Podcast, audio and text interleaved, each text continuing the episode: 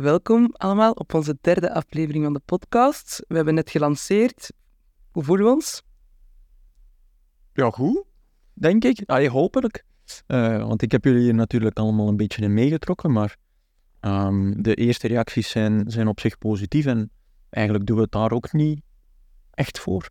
Uh, maar dat is toch tof om te zien dat er uh, enthousiaste mensen naar aan het luisteren en of kijken uh, zijn, maar ik weet niet hoe dat de rest... Uh, ja. Maar ik zit toch nog met uh, een beetje een verkeerd gevoel, omdat ik heb vorige aflevering iets gezegd wat niet klopt. Ik heb daar gezegd dat de olifant die gebruikt werd als Hadoop-inspiratie, dat die in een museum stond, en dat blijkt toch niet waar te zijn. Juren. Blijkbaar zit hij nog altijd bij de eigenaar, dus die nu bij Cloudera werkt. En dus af en toe komt die olifant mee naar kantoor en dan nemen mensen daar selfies mee. Maar lijkt me toch logisch, of niet? Want als het knuffeltje van een van zijn kinderen, dan dat je dat in een museum gaat zetten, is toch zonde voor die kindjes. Ja, maar die kindjes worden groot, hè? Ja. En die knuffel... Hoe kijken we naar Clodera? Kan dat ooit een museum worden, misschien? voor alle tools dat ze hebben en zo. Ja. Dat is een uh, andere discussie. ja. Voor alle duidelijkheid aan de luisteraars en de kijkers, we zijn hier vandaag terug samen met ons vaste klikje. We hebben Jeroen, Kevin, Lode, Lucas en mezelf. En uh, we gaan er terug invliegen voor deze derde aflevering.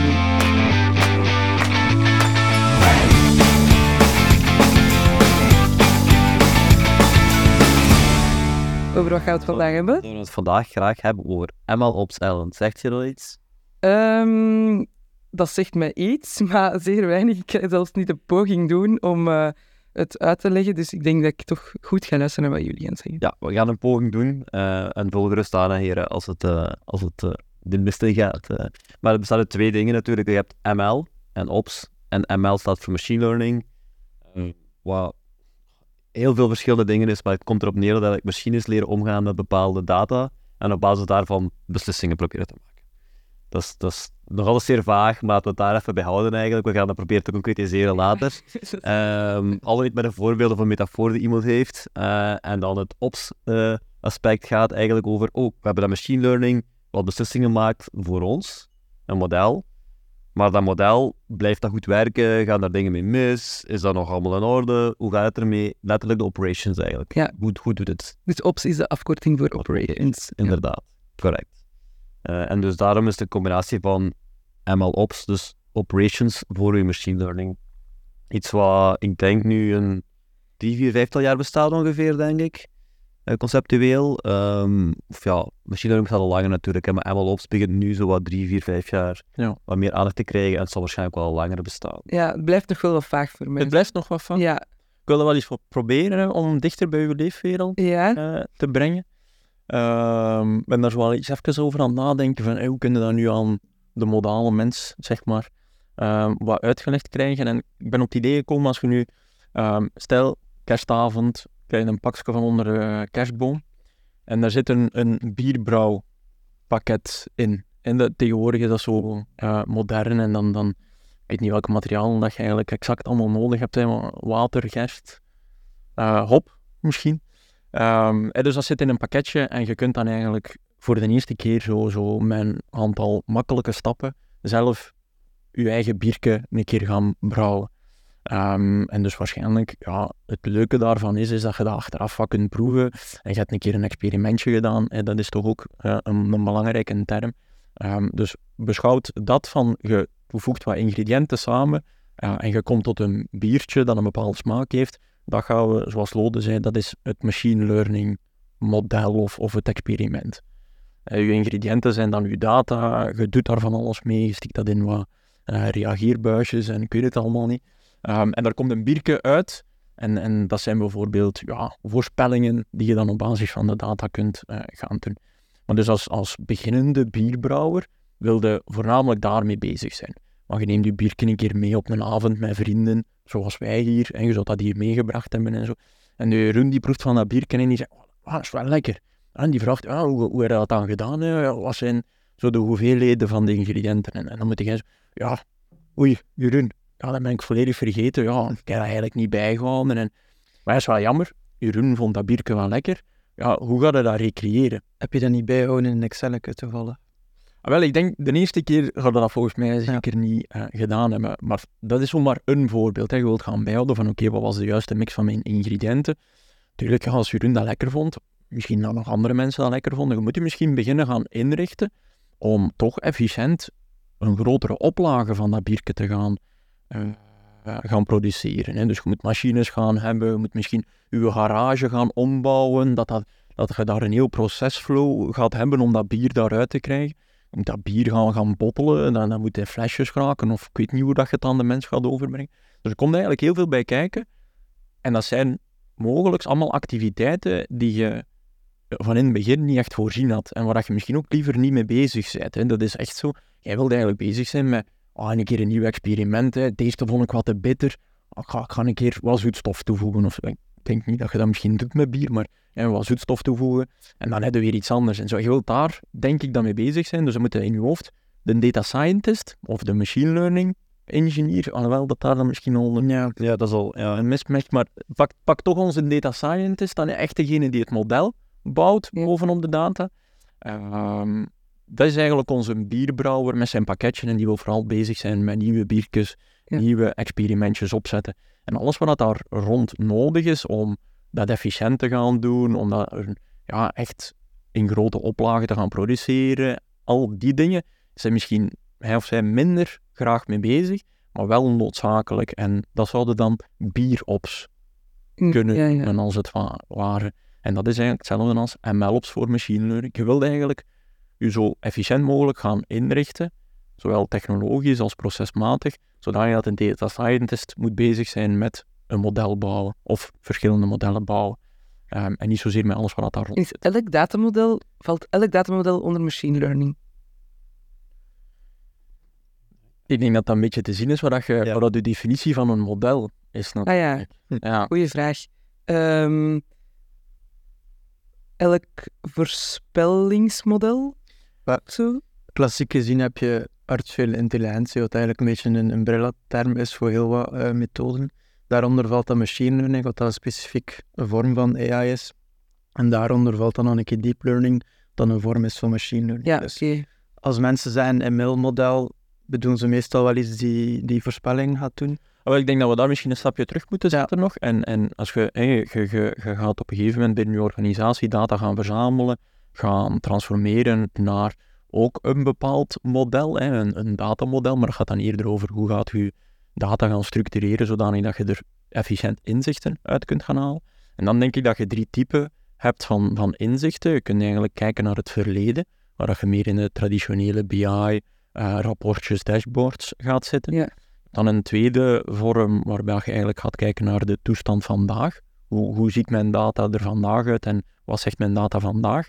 Dat is meer de, de um, operationele rapportering. En dan heb je alles wat daarna komt en dan gaat een beetje over ja, hoe, hoe ziet de toekomst eruit? Of kunnen we een beeld krijgen van hoe dat de toekomst er mogelijk gaat uitzien? En dan komt een beetje in machine learning, Ja. AI-achtige sferen. En dan past wat dat Lucas gezegd heeft daarin. Oké. Oké, en dan zitten we inderdaad aan de operations er, allee, de, de ops gedeelte dan met de bierbrouwen. Dat, eh, dat maakt het allemaal wel al wat duidelijker voor mij. Alleen, ja, ik weet ik niet hoe, hoe dat, dat komt dat daar specifiek personen voor moeten bestaan, of persoon of pers- een term rond MLOps. Maar Dat gaan we waarschijnlijk... Dat is vooral om ervoor te zorgen dat die data scientists, die vooral graag bezig zijn met hoe maak ik mijn biertje, hoe maak ik mijn model en hoe maak ik mijn voorspellingsmodel, dat die daarmee bezig kunnen zijn. En dat die voor de rest, ja, bij wijze van spreken, in het meest ideale geval met een druk op de knop dat in productie kunnen zetten, zodat de anderen dan zijn service of zijn model kunnen afnemen. Ehm, en dat ze voor de rest geen energie moeten steken in de rest van dat proces. Natuurlijk, ze gaan moeten zorgen dat dat allemaal eh, erop inplugt en dat ze voldoen aan Er zijn daar ook data scientists. Ah, Wel, maar ja, dat is volgens mij dan een ding een beetje dat je wel zeker vroeger, ik denk dat dat nu wel een beetje aan het veranderen is, maar dan een data scientist wel totaal andere skills had dan een data engineer, eh, een software engineer, een DevOps engineer.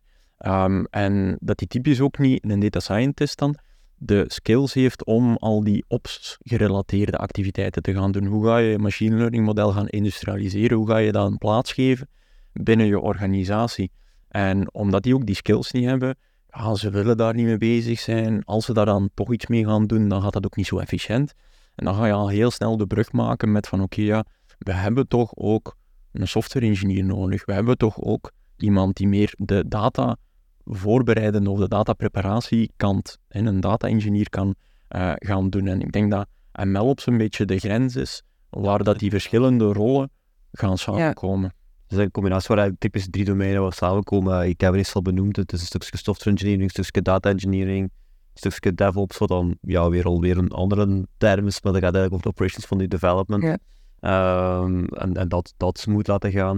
En ik denk dat, de- dat een van de redenen waarom het ops-aspect ook belangrijk is, als we toch een beetje de analogie met het bierbrouwen nemen, is dat de omstandigheden veranderen. Het kan buiten wat warmer worden, wat kouder worden, de luchtvochtigheid. En ik vermoed dat al die dingen, ik ben nu zelf geen bierbrouwer, maar al die dingen gaan potentieel invloed hebben op hoe uw bier eigenlijk gaat, gaat eh, als eindresultaat hebben. Hetzelfde met een machine learning model.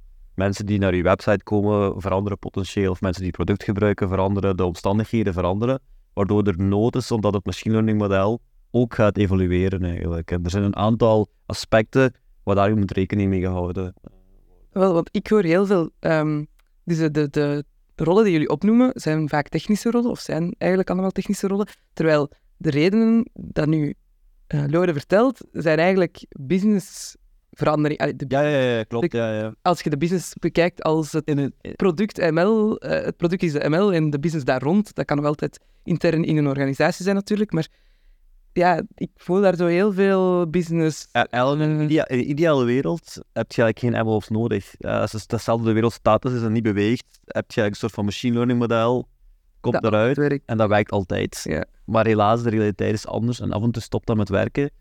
En, en ik denk dat de business vooral ook wil weten van werkt het nog wel, werkt het niet goed. En, en op, op dat aspect, de data scientists zullen het uiteraard ook weten, maar het is dat aspect wat toch wel... eh, Dus de link tussen die businessveranderingen of, ehm, Ja, ik, noemen, en het, het model is de MLOps. ik denk dat daar belangrijk is dat je ook meet wat de outcome is van je, van je model. Hè. Dat je meet van, ja, verschilt dat hier niet te veel van de realiteit? Dat je een testset hebt waar dat je representatieve testen mee kunt doen. En als dat te veel begint af te wijken, weet je van, oh, ik moet mijn model beginnen aanpassen, want Mhm. misschien is de temperatuur wel eh, gestegen, of Ja. misschien is er iets anders in mijn proces dat niet, dat niet Mm. goed zit. En dat is een beetje het, het, het principe van model drift. Hè. Dat is iets dat altijd gaat voorkomen. je hebt daar verschillende soorten model driften. Eén ervan is eh concept drift. Wat is modeldrift? Model Eh, drift is eigenlijk het, het fenomeen dat je model over tijd eigenlijk de performance ehm, gaat zakken. Dus Ja, dat minder, minder goed werkend model. Ehm, en dat kan meerdere oorzaken hebben. Eén daarvan is concept drift. En een voorbeeld daarvan is natuurlijk de COVID-19-crisis. Dus van de ene dag op de andere zaten we plots allemaal thuis. Dus we zaten allemaal thuis, begonnen allemaal veel online te shoppen. Dus ons gedrag veranderde van de ene dag op de andere. Er is geen model die dat kan voorspellen. Dus modellen die, ik zeg maar iets, ehm, trafiek gaan voorspellen op hun e-commerce website, die gaan nooit zoiets kunnen voorzien en dus plots gaat dat model niet meer goed werken. Een ander voorbeeld is meer een graduele drift. Ehm, een klassiek voorbeeld daar is fraud detection. Ja, dus um, fraudedetectiemodellen worden steeds beter, maar mensen worden ook steeds eh, inventiever in de manier waarop dat ze fraude plegen. Ja, dus dat wordt steeds beter, dus die oude modellen gaan die nieuwere modellen van fraude niet meer goed kunnen detecteren. Dus een model die vijf jaar geleden getraind is om fraudes aan te detecteren, gaat eh, fraude die dat van vandaag gepleegd wordt niet meer goed kunnen herkennen. Dus het zijn er allemaal mechanismen die spelen, die ervoor zorgen dat je model eigenlijk continu verslechtert, waardoor je eigenlijk continu moet updaten met nieuwe data. En zo'n model drift is dus een van de onderdelen uh, van MLOps om dat goed te gaan uh, detecteren. Ja. Misschien, dat kunnen we toch, eh, want er zijn zowel een aantal, eh, dit is een van de concepten in MLOps. Ja. Ik denk, als, het zou ook wel tof zijn als we die telkens koppelen aan de metafoor of zo. Ja. Um, dus ik denk, als, als we dit dan, eh, modeldrift, dan beschouwen, denk ik dat het bijvoorbeeld gaat over, ah, je hebt een andere leverancier gevonden van je hop. Uh, dus je hebt ineens andere hop. Ja, dan wil je wel gaan kijken van, ah, het biertje aan het einde van de cyclus smaakt ineens anders dan daarvoor. Ja, hoe komt dat dan? En, en hoe ga je dat kunnen gaan detecteren? Maar bijvoorbeeld ook volgens mij. En dat weet ik niet of dat het dan al in een van de twee dingen zit. En of dat dat bij machine learning natuurlijk echt meespeelt. Maar het zou kunnen dat um, ja, de temperatuur in je garage door een bepaalde factor ineens een pak hoger is. Waardoor dat ook het, het brouwsel of het kookproces daar een impact van heeft en zo. En al die dingen gaan meten en gaan bijhouden door, en, en te zien van welk effect heeft dat dan op de smaak of de kwaliteit van het biertje dat daaruit komt. Ik denk dat dat allemaal een beetje past in het concept model drift.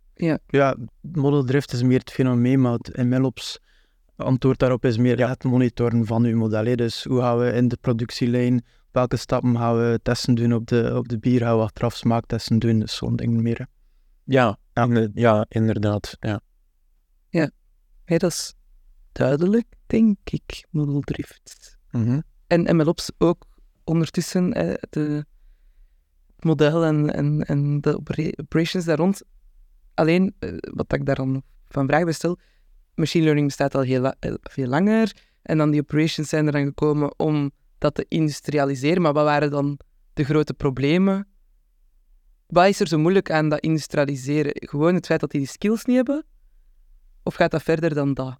De mensen die dan... Er zijn inderdaad een aantal specifieke skills voor nodig. Hè. Ik denk dat we hetzelfde gezien hebben in de software engineering wereld, waar dan een developer eerst zijn applicatie of zijn stuk software gebouwd heeft. En na verloop van tijd moet dat ook ehm, ergens gehost worden, moet dat gedeployed worden, zodanig dat ja, de hele wereld daaraan kan. Ehm, en dat vereist specifieke skills. Je moet zien dat daar redundant op gezet is, dat daar eh, de nodige testen op komen, dat er monitoring is, hè, dat, er, dat je geen memory leakage hebt of eh, allerlei testen kun je daarop doen. En ik denk dat hetzelfde nu aan het gebeuren is voor machine learning. Hè. Die data scientist heeft een model gemaakt. Je wilt dat dat model ja, door alle applicaties of door alle gebruikers op een zo performant mogelijke manier gebruikt wordt. En, en daardoor heb je een specifieke rol nodig. En ja, net zoals in software engineering, dat, software, allee, dat development en operations dichter bij elkaar aan het komen is. Je ziet dat binnen machine learning ook, dat machine learning en operations dichter naar elkaar aan het komen is. En sommigen zullen toch aan die machine learning kant willen blijven. En sommigen zullen al een stukje van de operations al willen doen. Ehm, en soms gaat je specifieke profielen nodig hebben. Dat is dan de pure operations kant. Ehm, en heel dat proces samen vormt dan MLOps. Ja, er zijn ook bijvoorbeeld andere dingen die meespelen. Ellen, gelijk, is het schaalbaar? Dat is iets wat je toevallig net niet benoemd hebt eigenlijk, maar, maar ah, is er in één keer heel veel volk naar je website komt of, of naar je ding, dat, of pas op model aan het geheugen, hoe groot moet de server zijn om het te laten werken? Dat soort aspecten, eh, ja, waren vroeger uiteraard ook belangrijk, waar iets van een data scientist potentieel minder oog voor heeft, of zo het concept van works on my machine. eh, werkt niet altijd per se eh, Ja. meer als het in productie staat. Eh, en MLOps gaat ook zorgen dat, dat, dat al die aspecten op een geautomatiseerde manier eh, eigenlijk aandacht krijgen. Terwijl vroeger was er eigenlijk waarschijnlijk ook wel een soort van MLOps-activiteiten, maar veel meer manueel. We gaan eens kijken de log zoals oké is, of we gaan hier eens kijken, of daar eens kijken, en dan daarop reageren. Terwijl je nu echt een soort van automatische eh machine-loop-achtige constructie krijgt, waarbij er allerlei activiteiten gebeuren die zorgen dat, Ja. dat er ook bijsturingen kunnen gebeuren. eh, bijvoorbeeld automatisch hertrainen. Lucas kan me voorstellen dat ook, eh, ook een concept is eigenlijk voor eventueel modeldrift tegen te gaan. Ja. En dus dat soort dingen spelen Ja, spelen zeker mee. En dus MLOps hebben we nu over een term, eh, maar en ik stel me daar altijd nu in mijn hoofd één persoon bij voor, maar waarschijnlijk gaat dat, wordt dat niet door één persoon vastgepakt, of is dat wel zo? In de praktijk, hoe wordt dat in de praktijk dan uitgevoerd? Om het misschien wat concreter te maken, ik heb eh, onlangs een artikel gelezen. En dat was eh, van iemand die zei, allee, de, de, de titel van het artikel was MLOps is mostly data engineering. En ehm, wat hij eigenlijk observeerde was dat er een aantal categorieën van MLOps tools bestaan. En hij zegt dat het eigenlijk nogal heel sterk lijkt op data engineering. Dus het is misschien interessant om een keer door die categorie Ja. te gaan, omdat je dan misschien ook iets wat betere voorstelling ervan kan Ja. krijgen. En naar analogie met Jeroen zijn datamesh kunnen we misschien akkoord gaan met de stelling die de auteur Ah ja, doet. ja vond ik leuk. Ja, voilà. Ehm, dus het artikel is geschreven door Kostas Pardalis. Bij deze credits voor hem. Ehm, en de eerste categorie van eh, tools dat hij zag, was eigenlijk tools die instaan voor het deployen en serven van mo- modellen. Dus we hebben het daar ook al over gehad. Eh, concreet, wat is de probleemstelling? We hebben een model, maar we, willen- we willen daar eigenlijk een service gaan van gaan maken. We willen ervoor zorgen dat mensen een model kunnen gebruiken, dat andere tools daarmee kunnen praten, dat dat beschikbaar is in de organisatie of in het product. Ehm, concreet wat dat dan zeggen? We willen eigenlijk rond dat model een API gaan bouwen, eh, zodat dat, dat, een service wordt. Eh, we willen ervoor zorgen dat we die service kunnen gaan deployen. We willen ervoor zorgen dat die service genoeg resources heeft. We willen ook zorgen dat we daar monitoring op- kunnen doen. Eh, als er iets misloopt, als er bugs zijn, we willen dat weten. Ehm, en tot slot willen we dat allemaal een beetje in een CI/CD-proces schieten, zodat als we een update doen aan het model, ehm, dat we niet altijd manueel alles gaan moeten deployen, dat het allemaal vanzelf loopt. Maar dus wat ik nu eigenlijk beschreven heb, is eigenlijk gewoon de release cycle van een standaard softwarecomponent, Ja. eh, zegt hij. En dus eigenlijk is het niet nodig dat we allemaal nieuwe tools, nieuwe platformen gaan maken, enkel, alleen, enkel en alleen om een model te gaan deployen. Het zou eigenlijk beter zijn, moesten we bestaande tools en platforms, methodologieën uitbreiden, zodat die eigenlijk ook kunnen omgaan met machine learning modellen als artefact in plaats van gewoon puur software. Dus dat is... Als ik dat heel high level bekijk, dan volg ik dat wel een beetje. Ja. Maar ja, ik weet niet. zijn Ik er er niet... specifieke dingen die, die nodig zijn, die die modellen net een beetje uniek maken, waardoor de type deployment, en misschien dat daar wel de stelling er een stukje zit van, Ja. van ah, als je een website deployt met een API of je deployt eh, eh, een frontend of backend of ah, afhankelijk van wat je deployt, gaat je ook andere dingen doen.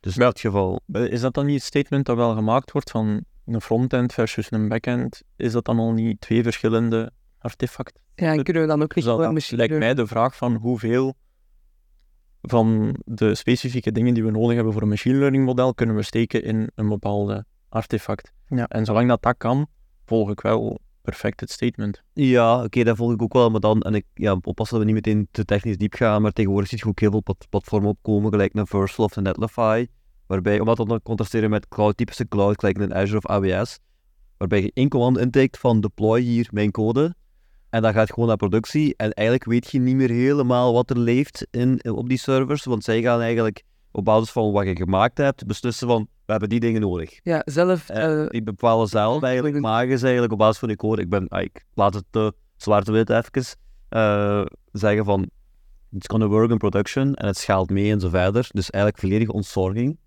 Ehm, en ik denk dat een aantal van die machine learning tools hetzelfde probeert te doen. Hè. Een beetje ML, MLA's, MLSA's-achtige Ja. eh, concepten.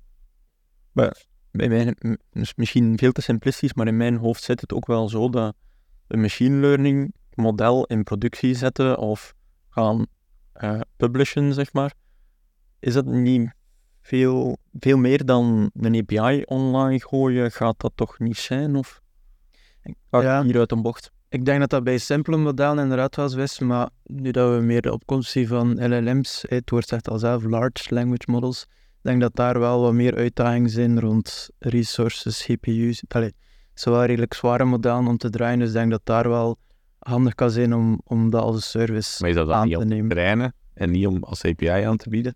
Ja, dat weet ik niet zo goed, maar ik denk toch dat dat ook niet zomaar 1, 2, 3 eh, lukt om, om zoiets op een efficiënte manier eh, heel veel inference op te gaan doen. Ik weet niet of dat Lode Ja, daar meer over weet. Ik, ik denk ook wel dat. Ja. Daarom ook dat Te kort door de bocht. Ik, ik weet het eigenlijk niet, want, want, want de, gemaakte weer een stukje analogie met Hugging Face. Eh, dat is eigenlijk een platform waarbij zij hosten modellen voor u.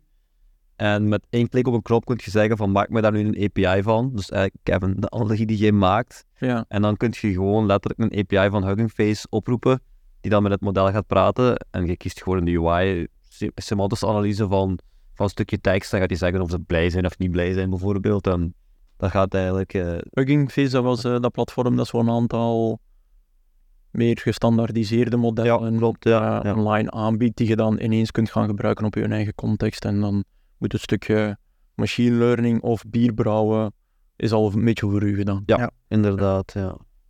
Dus in die context is, het- is het wel zo simpel, maar ik, maar ik denk dat het, eh, als je het zelf nog nooit gedaan hebt, de vertaalslag maken naar zorgen dat er effectief... eh, Ja, maar ik weet niet of dat ik dat zo simpel vind, maar dat is voor mij dan het packagen. En dat is van, voor mij dan net ervoor zorgen dat je een artefact in orde is. En, en dat je een platform hebt dat dat type artefact ook gewoon perfect aan kan. Ja. Maar ik denk dat je wel op een gegeven moment moet kunnen evolueren naar een MLOps-platform waarin dat je enerzijds een, een definitie hebt van je artefact, waar je heel veel dingen kunt gaan in parametriseren en kunt definiëren van kijk, zo wil ik dit specifiek model gaan deployen.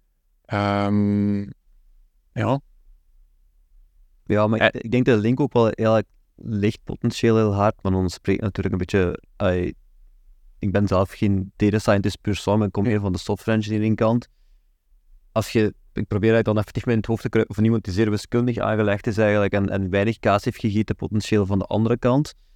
ja, die, voor hun is dat waarschijnlijk even moeilijk ook om die kadering te maken van, wacht, ik moet hier nu een container hebben met een GPU op en, en alle, alles wat daar rond Ja, maar- moet kijken. Ja, klopt. Eh, Maar ik denk net dat je moet door MLOps op een gegeven moment in een situatie komen dat het voor die mensen, zeker voor die mensen, niet meer mag uitmaken. Net klopt, zoals ja. dat het voor uw frontend eh, persoon niet meer mag uitmaken nee, dat hoe dat al later Ja, klopt. gedeployed wordt. Dat is net voor hem Maar- niet meer belangrijk. Voelen we dan niet effectief een beetje ook de titel Ja. op dit moment? Van, Maar wat dat Kevin uitlegt, is nu al opgelost door het DevOps-team dat, dat typisch bestaat binnen de organisatie.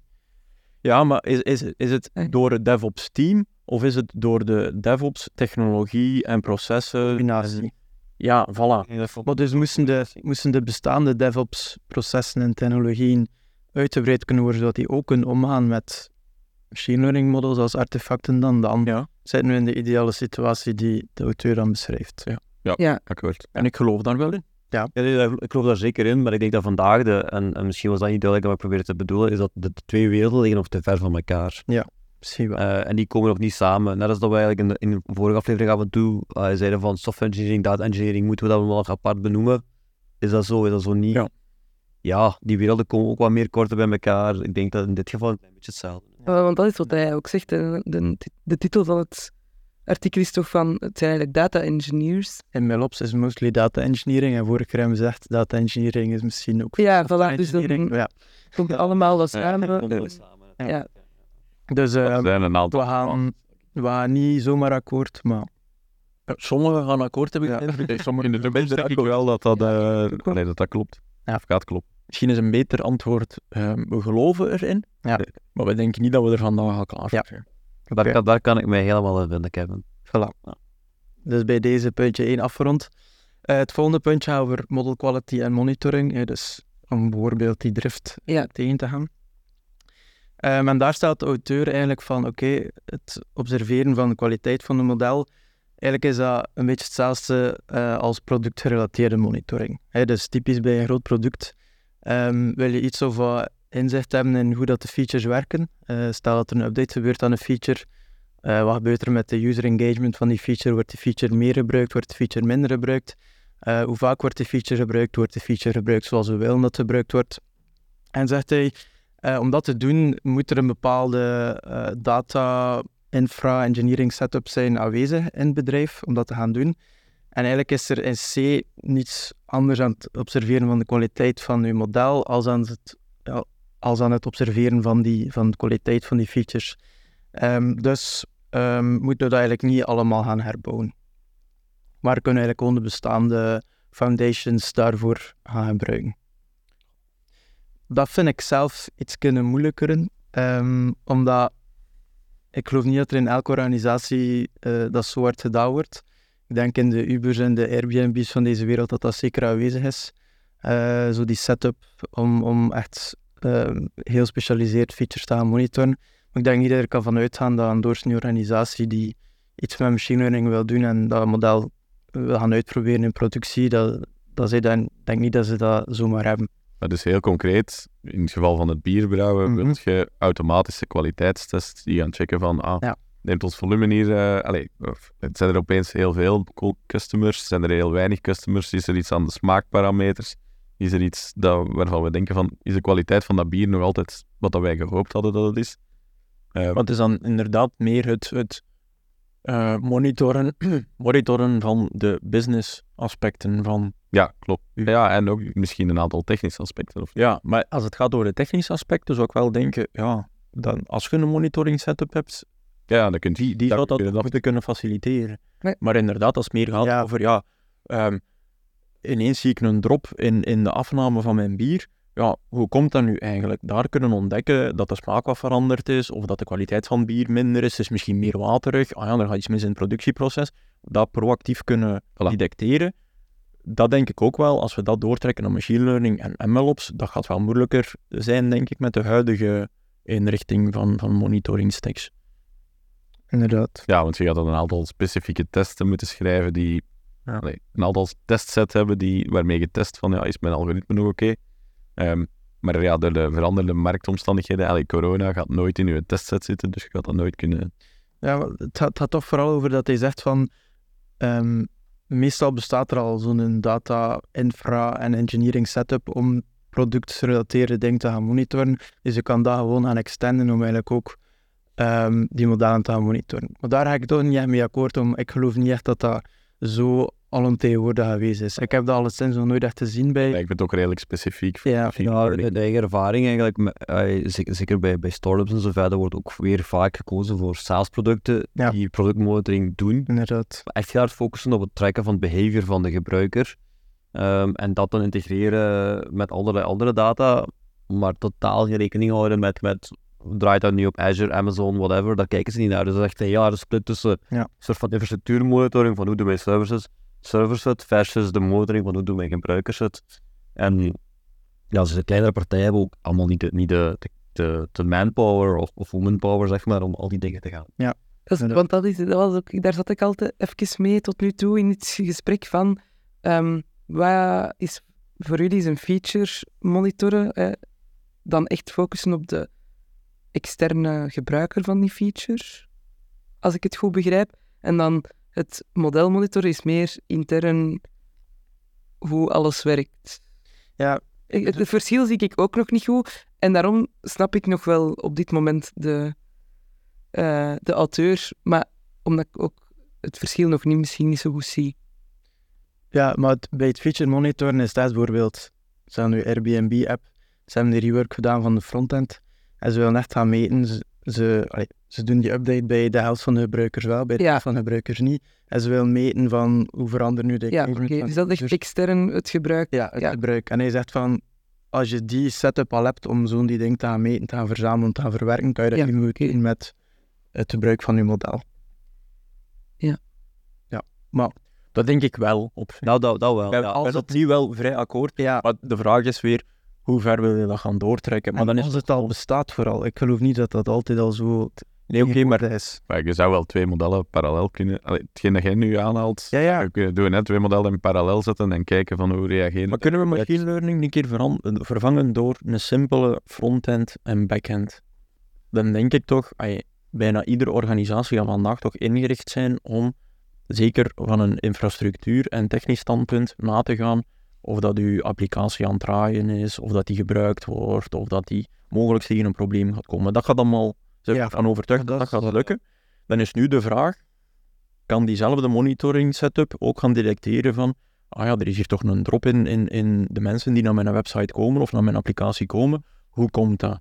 En ah ja, hadden we dat proactief kunnen detecteren en zo. Ik denk, Maar dat is toch ver, ver van ons bed. Dat kan, kan, kan dat? wat bedoel je ver van ons bed? Ik denk dat er wel noden zijn. Dat, ondernemingen die, dat- die, dat- die ook proactief kunnen, door, wanneer dat ze zien dat er een drop is, die ook proactief kunnen zeggen van dat komt door dat, Er staat, die verandering. daar staat alerting op. Hè, dus dat, Ja. eh, ja, ja, om dat te detecteren en dat te zeggen van, oh, hier is een probleem. Ja, dat, dat wel. Dat zie ik ook, maar de analyse er rond ook. maar ik vind dat weer een, een niveau verder in de maturiteit over hoe dat je met je product omgaat. En ik denk, zoals Lode zegt, dat gaat niet met de typische eh, Prometheus stacks en de normale tooling zijn die je ook bij een cloud provider gaat vinden. En zo. Ik denk dat daar andere niche-spelers zijn Ja. die net zich concentreren op dat stukje monitoring en alerting. En dan is voor mij gewoon de vraag van, ja, als je daar al stevige partijen in hebt, opnieuw ook met het eerste puntje, als je je machine learning model op een gegeven moment op een bepaalde manier gaat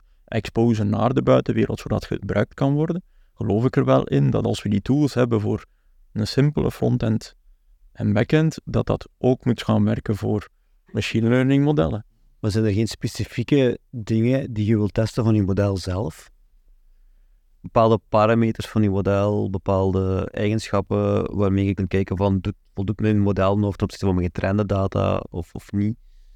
Eh, ah, dus- Wel, het zijn nou waarschijnlijk die dingen dat die tools op inspelen. Hè. Ja, ja, het zou, ik kon net zeggen dat de tools echt net weer, Ja. net, we hebben die, al- ah, die analogie maakt met die niche-spelers.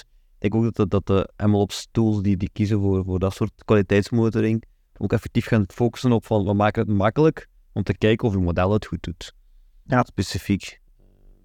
Dus ik geloof daar ook wel eigenlijk in. Ik ga niet echt akkoord met de auteur hier. Ehm, ik heb ook zelfs wel van die tools opgezocht dat je kan echt wel heel uitgebreid allerhande met metrica zien en zo. Dus ik denk dat dat wel... Heb je een voorbeeld van een tool? eh, ik kan er nu niet meer op komen, maar ik heb gisteren wel op zoek werk gedaan. Maar, Ja. Maar dat niet de ML flows en zo, hè? of wel? Toch andere tools? Andere tools, ja. Want het gaat niet over in experimentfase kijken welke Nee, nee, echt van parameters of features het beter doen dan een ander. Hè? Daar gaat het hier niet over. Hè? Operationeel echt, ja. Ja, oké. Dus, Nee, ja, ik denk Data inderdaad, basismonitoring, dat kun je inderdaad wel delen. Ik denk dat dat gelijkaardig is. Maar als je dan heel specifiek op machine learning zaken wilt detecteren, ja, dat je een specifieke tool nodig hebt.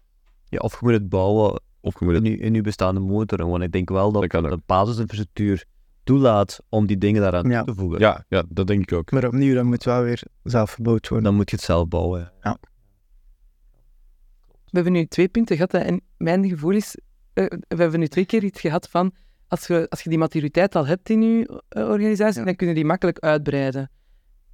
Ik denk dat daar ook Je- heel het artikel over Ja, ja. Maar Ja, ah, wel, oké, voilà, maar kun je MLOps ook op een eh, veel pragmatischer manier al direct, kun je daar al direct mee beginnen? Binnen Ja, ik denk dat je daar een beetje moet definiëren ah ja, dat je in een soort van maturiteitspyramide gaat zitten en dat je begint met een bepaalde setup die vrij klein is, maar die de essentiële dingen gaat eh, bevatten. Eh, de essentiële features van MLOps. Je moet eh, kunnen trainen en daar je experimenten met elkaar kunnen gaan vergelijken.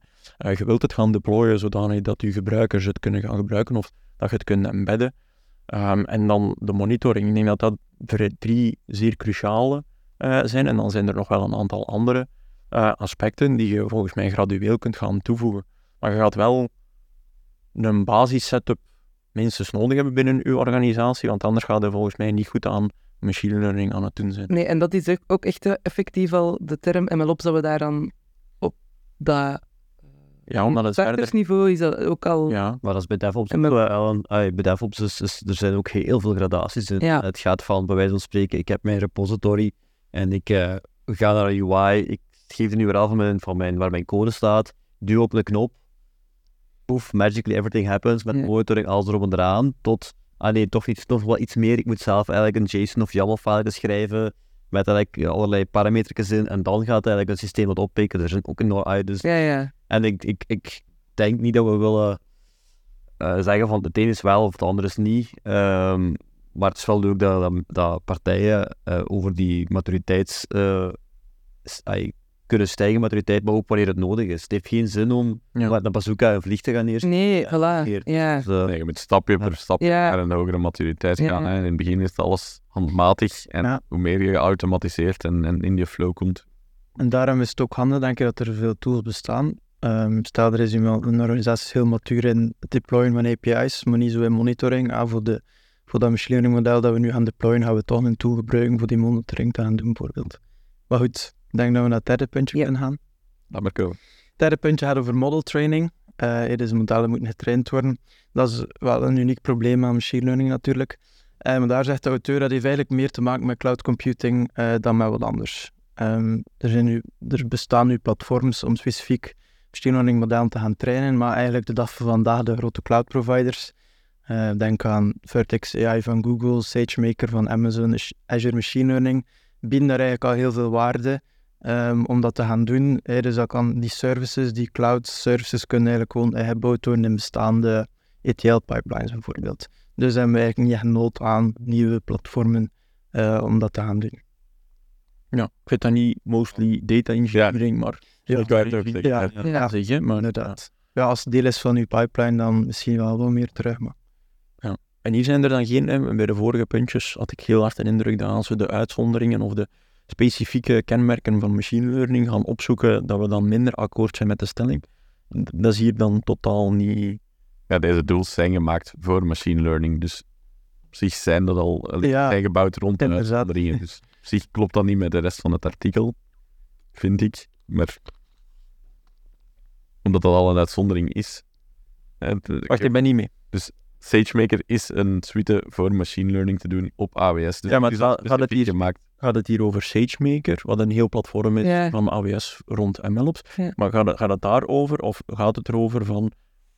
ehm, ja, als je bepaalde infrastructuur nodig hebt om heel veel ehm, ETL-componenten, zware dataprocessing-componenten, dat je mogelijk op een Kubernetes-cluster of op een ehm, ECS ehm, dat soort zaken gaat deployen, want dat staat voor mij nog los van SageMaker. SageMaker gaat onderliggend toch ook zoiets gaan gebruiken, gewoon een platform, infrastructureel gezien dan, waarop dat je heel veel zware loads kan gaan op het gaan triggeren en efficiënt kunt gaan laten draaien. Dat is volgens mij toch het puntje waar het over draait en dat je die core infrastructuurelementen ook kunt gaan gebruiken om je machine learning elementen te gaan En de grote spelers hebben daar al op ingespeeld door SageMaker dan al zelf... Ja, en daar rond te gaan Ja. bouwen en een hele UI en zo, maar Ja, ik denk niet dat het punt daar over gaat. denk want niet. Jeroen, ja, dat is daar al specifiek voor gemaakt. Maar het gaat voor mij over dat stukje terug en, Ja. en hoe gaan die tools dat onderliggend ook gaan gebruiken. En dat is gebruikmakende van de core elementen die al jaren bestaan ja, bij de cloud providers. Ik denk dat daar het punt wel over draait. Maar ik zie Lode naast mij wel zeer hard eh, twijfelend knikken. Ja, ik denk dat ik, dat ik eigenlijk wel eigenlijk volg in de zin van die, die, die, die cloud providers hebben daar diensten op geboden. Dat is een abstractielaag voor. Ja. Daar volg ik helemaal in. Ehm, en het, het, het- ja, de reden waarom ik eigenlijk wel aan, aan, aan, aan het wiggelen ben eigenlijk, heeft dat te maken met het feit dat dat voelt alsof de auteur voor een stukje ergens de partijen aanvalt en zegt van ja, jullie zijn hier eigenlijk vanity software aan het maken eh, voor die apart dingen toelaten om beter te retrainen voor misschien, ja, die gaan weer bepaalde niches. Ehm, Ja, ik weet maar, het is, maar, maar Wat, wat is va- vanity software? ja, gewoon, eh, ja, vanity software. ik wil geen voorbeeld geven om niemand te, te, te schofferen, eigenlijk, maar in het algemeen, eh, soms bouwen partijen eigenlijk nog altijd in bepaalde niches eh, heel specifieke platformen om een probleem op te lossen, terwijl er eigenlijk al voor de 80-20 rule, pragmatiek gezien, al bij je cloud provider of waar je zit, Ja. al een oplossing is. Dus tools bovenop je cloud provider. En een SageMaker gaat toch verder dan voor dat probleem vanity software te zijn. Ja, want Ja, ja, daarom ik het niet heb. Ik heb dan een nieuwe SageMaker of zo. Ik heb dan Voorbeeld, Ja, ja, nee. Of, of, of over, over eh, eh, Azure ML of zo. Ik heb het daar specifiek over nog een partij die kiest om eigenlijk iets te bouwen daarnaast.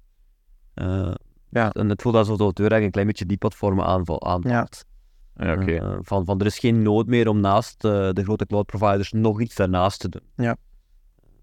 Maar je gaat toch altijd, want wa- wat is het alternatief om daar nog iets naast? Je kan het toch gewoon perfect zonder iets als SageMaker of eh, Azure ML, zonder dat te gebruiken, kan je toch nog steeds vrij efficiënt. Ah, efficiënt, je moet natuurlijk een aantal mensen in je team hebben die, dat, die daar onderlegd in zijn, in dan kennis. dat afnemen bij de cloud provider. Maar je hoeft dan toch niet de laag, de abstractielaag daarbovenop, waar je een beetje kan klikken en dan kunt zeggen, ik ga hier mijn model gaan, gaan schaalbaar trainen. Op zich is het toch niet zo complex voor iemand die technisch geschoold is om... Nee, nee, even agree. Ja, agree. oké. Maar dan moet je zelf die laag bouwen. Maar ik weet niet of dat je die... Ja, oké, ja, ja. Allee, Ja. Maar je gaat toch ook heel veel kosten sparen dan, denk ik, als je daar een beetje... Als je team van een bepaalde maturiteit is, denk ik dat je daar ook wel heel wat op kunt winnen. Als je al die andere elementen ook niet zoekt. Als je enkel dat schaalbaar trainen van je modellen zoekt en voor de rest heb je allemaal al, voor de andere functies of features van MLOps, heb je allemaal al componenten binnen je technologie-stack aanwezig. Ja. dan zou ik zeggen, pak niet een SageMaker puur voor je modellen schaalbaar te kunnen Ja, trainen. als bijvoorbeeld onderdeel van de ETL-pipeline is die dagelijks runt om een model te hertrainen, is het inderdaad wel. Ja. Ik inderdaad. Ja. En dat is denk ik... Maar ja, dan zitten we weer aan een hoge maturiteit nodig Ja. in een, in een bedrijf ja. om... Maar ik denk ook wel, ik weet, Ja. ken, ken de achtergrond natuurlijk van eh, onze Griekse vriend. Ah, ik ga er even vanuit dat het een Griek is. Ik denk Eh, dat die voor, ehm, voor Pino eh, Starburst Cloud. Ah ja, Apache Pinot, eh, Ja. dat was in de quiz naar boven. Ja, voilà. Ehm, voor de mensen die nu niet kunnen volgen, pak de tweede aflevering er nog een keer bij. Ja. Ehm, maar ja, dat is natuurlijk wel... Oké, dat, is, dat is nog wat start slash scale-up. eh, maar ja, dat zijn natuurlijk wel die tech-savvy bedrijven waarin dat die... Ja, Het- ja, dat is de basis die zij leggen. Ja, die zijn al vertrokken. En als je dan het statement maakt van MLOps is niet meer dan data engineering, Ja, dan begrijp dan ga ik volledig akkoord. Ja. Ja. Maar ook met deze stelling kan ik me wel eigenlijk... kan me er wel in vinden. Ja. Ja, oké. Jullie? Akkoord, niet akkoord? Ja. Minder akkoord. Jeroen? ik kan me er wel in vinden. Dan gaan we naar eh, het laatste puntje. Het gaat over feature stores. Ehm, feature stores zijn eigenlijk meer dan gewoon een database om features in op te slaan. Eh, maar dat is eigenlijk geëvolueerd tot echt eh, volwaardige data-architecturen. Moet- ja. moet- ja, ik wou zeggen, je moet oppassen met het woord feature. Voilà. Straks heb je dat gebruikt in product. Ja, context. inderdaad. Nu is dat iets anders. Ja. Zal je dat Ik zie Ellen ook al opnieuw. Ja, het was dat processen, maar de, Ja. Een feature is eigenlijk iets wat dat je eh, als input heeft aan je model. Eh, dus typisch ga je eh, je inputdata verzamelen. Dan ga je daar wat processing op gaan doen, transformaties op gaan doen naar features. En die features dienen als input voor je model. En daarop kun, kan je model dan voorspelling doen. Dat is uw geprepareerde data. Kunnen we een link leggen met het biervoorbeeld, Kevin? ik zal het ook doen. Ja, wel, ik was aan het denken, eh, Maar ik kan... zou je geen feature hebben met dan het aantal gram eh, graan, het aantal gram hop, het aantal gram... Ja, dat zou ook de dus, kunnen zijn, hè, maar, maar is dat dan... Ja. Ik denk dat je moet, denk- moet in het proces gaan van... Je koopt je basis, core, ingrediënten, je, je eh, Ja. gerst, je hop, Ja. je water. En dat is je Oké. data dat Ja, in dit Ja. En je feature is dan je mode dat daaruit komt. Denk Oh, zoiets. Ja, Mode, en, en, en, en die Ja, en- feature heeft een bepaalde Waarom kwaliteit. spreken we nu ja. meer over mode als we over bier bezig zijn? Mode is toch... Ah, mout. Ah ja, oké. Dat is West-Vlaams. Ja, ja. Ja, dat is, dus- dat is de West-Vlaamse taal. Ja. Ja, oké. Eh, welk is het West-Vlaamse woord dan? Ja, ik zeg ma mout. Mode. Ja. En- Maar wat is mo- mode? Ik dacht dat hij mode van het Engels. pro- Nou ja, wat- Mode. eh, Ja, ja, ja, ja. Ah, ja, zo, ja. En ik had nog niet mee dat het Ja. was. Maar ja, ik ben de A. ja, ja. Ja, oké. Ja. Dus dat zou ik dan eerder zien als een feature, wat daar rechtstreeks Ah, wel. invloed heeft op je... Ja, ja, oké. Ja. Dus, maar Correct. wat jij zei, het feit dat uw data een beetje geprepareerd is naar concepten, features waar je over kunt babbelen, als Ja. zijn de belangrijke parameters in de kwaliteit van je model. Ja. Dus vergeet de product features. Ja, oké. Ja, Voor dit nog. voor dit. Voor dit- Ja, ja, oké. Dus die features Dus door. die feature stores zijn eigenlijk geëvolueerd naar echte data-architecturen eh, die zowel batch als streaming eh, data kunnen gaan eh, ingesten, die gaan transformen naar features, om dan zo eigenlijk zowel de online features, dat zijn dan meer de streaming features, als de offline features, meer de batch-gerelateerde, de statische data, kunnen gaan opslaan en dan ook gaan serven eigenlijk aan de enige data-consumer van die feature store, zijnde het machine learning model dan eigenlijk. Daar was ik zelf nog niet zo in mee, dat dat Mhm. inderdaad Ja, ik wist dat ook nog niet de echt. volledige opzet van een feature Ja. store is. Maar dus de pipeline om van uw core ingrediënten, water, Ja. gerst, hop, naar Ja. mout Ja, ja, ja. te gaan. Merci. Dat is uw feature store. Ja, dus dat is eigenlijk een volledige architectuur eigenlijk die gepackaged zit in een product. En daar zegt hij eigenlijk, dat is, dat is populair, maar je moet wel oppassen dat, dat, dat je niet deel van heel je da- bestaande data-infrastructuur gaat dupliceren. Ja, opnieuw dan, als je al een dataplatform hebt, Inderdaad. Ja. en dat soort Ja. eh, bedrijven, dan kan je eigenlijk gewoon dat data.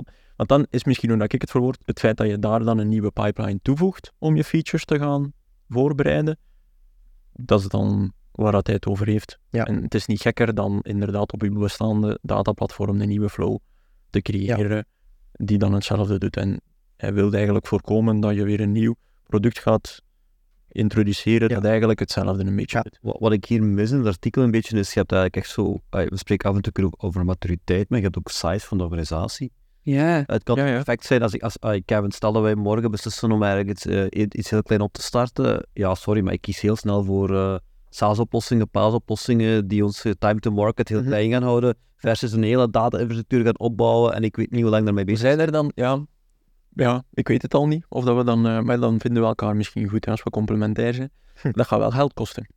Maar jij zorgt dan Ja, maar, maar, maar ja, ja dat, ik wou het zeggen, dan moeten we eerst zorgen dat er geld is. Ja, Ja, dat gaat, Maar als er geen geld is, Nu, tegenwoordig hebben die dan ook, om weer een andere busterm te gooien, product that growth. Wat, wat doen die dus met andere woorden? Startups die nog geen funding hebben, mogen vaak gratis, met het idee van op het moment dat er funding is, we gaan we ze laten betalen. bij zo'n bij zo'n product. Bij zo'n producten, ja, je ziet Mhm. vaak Ja. eigenlijk een soort van gratis, start, gratis starterspro startersprogramma.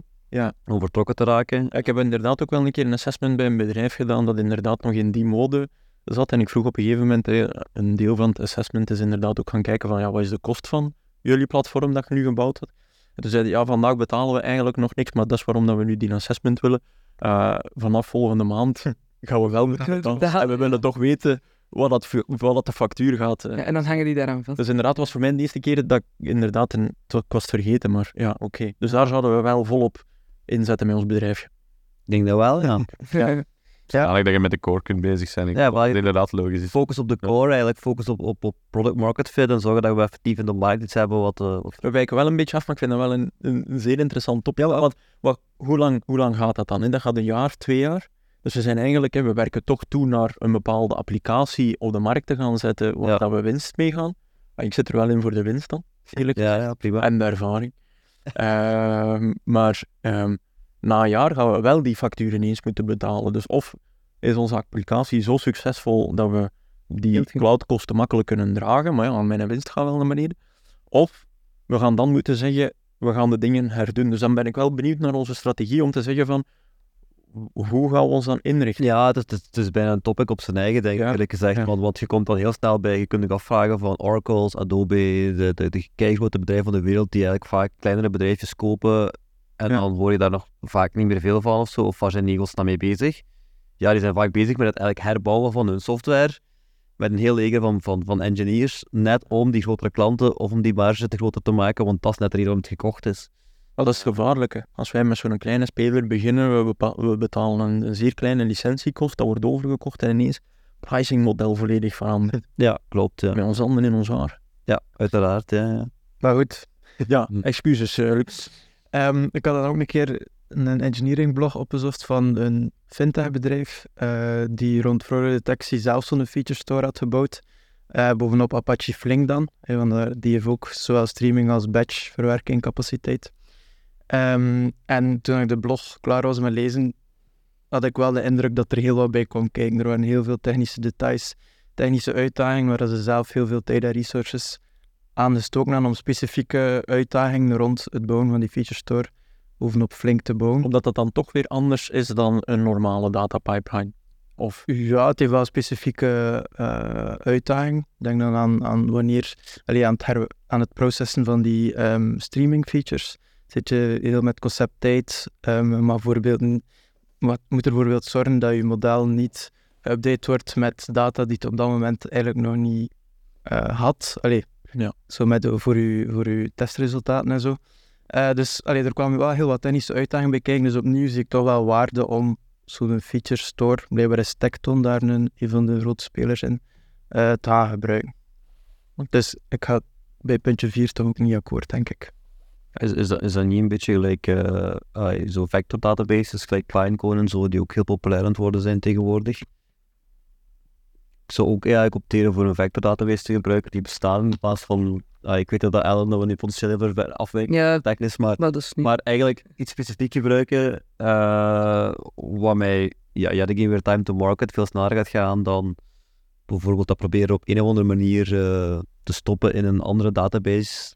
Dat, dat snap ik, maar dan heb je geen goed dataplatform, zou ik dan denken. Als dat het probleem is, uw engineer wil een vector database gaan gebruiken, omdat hij daar beter met zijn features eh, kan omgaan, dan is het voor mij eerder, hoe heb ik mijn dataplatform modulair genoeg gemaakt, dat het eigenlijk geen probleem is om daar een nieuwe technologie voor uw store component Ja. eh, te gaan hebben, dan dat je de volledige, je gaat toch niet Maar- een volledig nieuw dataplatform daar Nee, nee, nee, ik niet. Nee, Volgens mij is dat het steeds. Dat moet complementair zijn met... Ja, eh, Maar het is weer hetzelfde als de andere punten eigenlijk. Ja. ja. Wij, wij die akkoord gaan en de rest die zoiets heeft van... Ja, ik blijf het wel data engineering vinden. Hè. Uiteindelijk, inderdaad, de storage component is een andere component, maar de rest van je pipeline probeert je op te zetten, net zoals je elke andere pipeline opzet. En oké, er zullen een aantal dingen specifiek zijn, en zeker als je in streaming gaat, moet Ja, want als je vandaag dat tijd rekening houden. al je pi- eh, pipelines al met Spark doet, dan denk ik niet dat ineens met MLO's bezig zijn voldoende eh, sterk is om te zeggen en nu gaan we flink introduceren. Nee, nee, nee. Je blijft bij je technologie. En, en Nee, misschien de Ja. plaats Ja. om dat op te slaan is wat anders. En het formaat zal natuurlijk anders zijn. Ja. dat is geen reden om alles overhoop te gooien. Ehm, meer nog, dat zou zelfs sterker zijn als je de bestaande stack gebruikt. Want daar heb je je monitoring hopelijk al op. Ja. Daar heb je quali- allee, je opvolging op. Die kennis zit in huis. Dus ja, waarom wijzigen? Maar ik volg alles dus wat hij zegt, inderdaad, en wat jij zegt. Al die punten, ik volg dat. Maar er zijn zoveel randvoorwaarden die moeten voldaan zijn om dat effectief... Ja, wat, wat Lode daarnet zei. Ja, Een voilà. beetje de maturiteit van Ja. het bedrijf op vlak van ook gewoon dan data engineering, software engineering. En dan is het wel simpel om het zo te verwoorden. Of, allee, dan is het... het is, hij wil natuurlijk statements maken, dus hij moet ook harde... Ver... Ja, ja, maar je moet, Eh, je moet een beetje in je achterhoofd hebben dat de, de, de persoon ehm, van het artikel werkt voor een bedrijf dat dus even technisch bezig is als de Googles en de Amazon Ja, voilà. En Dus van deze wereld. Dus ja, inderdaad. dat is een beetje simpel de dan. de al. meeste bedrijven zitten daar totaal nog niet. Dus hoe Maar- gaan we daar dan mee om? En dan Ja. is MLOps wel heel relevant waarschijnlijk. Ja, ja, maar ik denk niet dat hij zegt dat MLOps. Nee, ja. Dus ik denk hier gaat het over, het tech, de- volgens mij de technische kant van MLOps komt eigenlijk voornamelijk neer op wat we al aan het doen Ja, zijn. ja, ja. En ik zou er al aan toevoegen, willen toevoegen ook nog software. Maar niet iedereen heeft die... Elk bedrijf die technische skills nu op dit moment al Nee. op dat niveau in zijn onderneming om dat op dezelfde niveau te Ja. trekken zoals hij het zegt. Nee, maar dan denk ik En alles. daarom zijn die tools dat hij opnoemt, vind ik soms wel handig, nuttig. Denk Ja. dat die waarde kunnen leveren. Ja, Dat is, denk een beetje build versus buy principe. ja. Inderdaad. Staande, wij stel we morgen bij, bij een- partij gaan helpen om een machine learning model in productie te krijgen en, en daar het MLOps paradigma gaan, gaan applyen. Gaan we ook eigenlijk te kijken van waar zitten jullie met de maturiteit, wat heb je exact nodig, wat is het model, waar heeft het model het meeste problemen mee? Is dat retraining nodig, omdat eigenlijk data continu verandert, is het potentieel model drift? Afhankelijk daarvan gaan we, gaan we beslissingen maken van passen we bestaande data pipelines aan of, of, of passen we DevOps principes aan of gaan we effectief kijken naar En een nieuwe tool introduceren. Ja.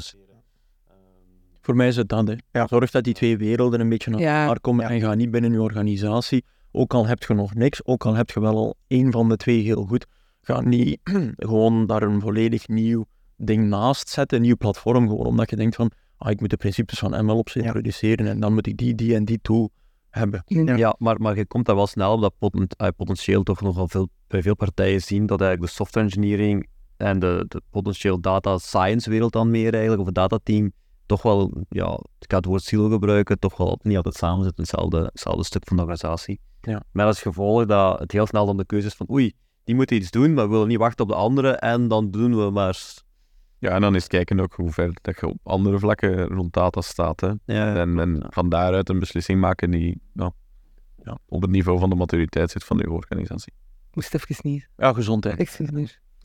Dus misschien kunnen we concluderen, Ja, MLOps zijn de, is de frameworks en de methodologieën en data engineering is daar de implementatie van.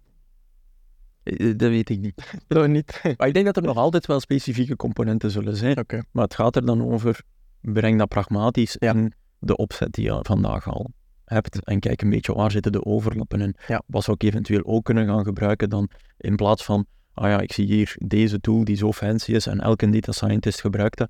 Ik moet die ook gebruiken. Het kan zijn dat je al iets hebt Ja, dat voilà. dezelfde functies Mhm. uitoefent. Maar dat gaat niet voor alles zijn.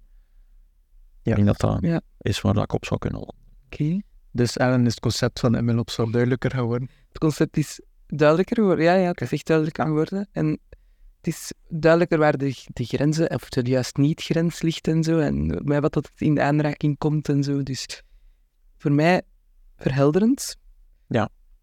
Ehm, merci voor het mee te brengen, het artikel, en voor wel de uitleg te geven. En iedereen rond de tafel, rond het, de salontafel, Ja, om er onze mening over te geven.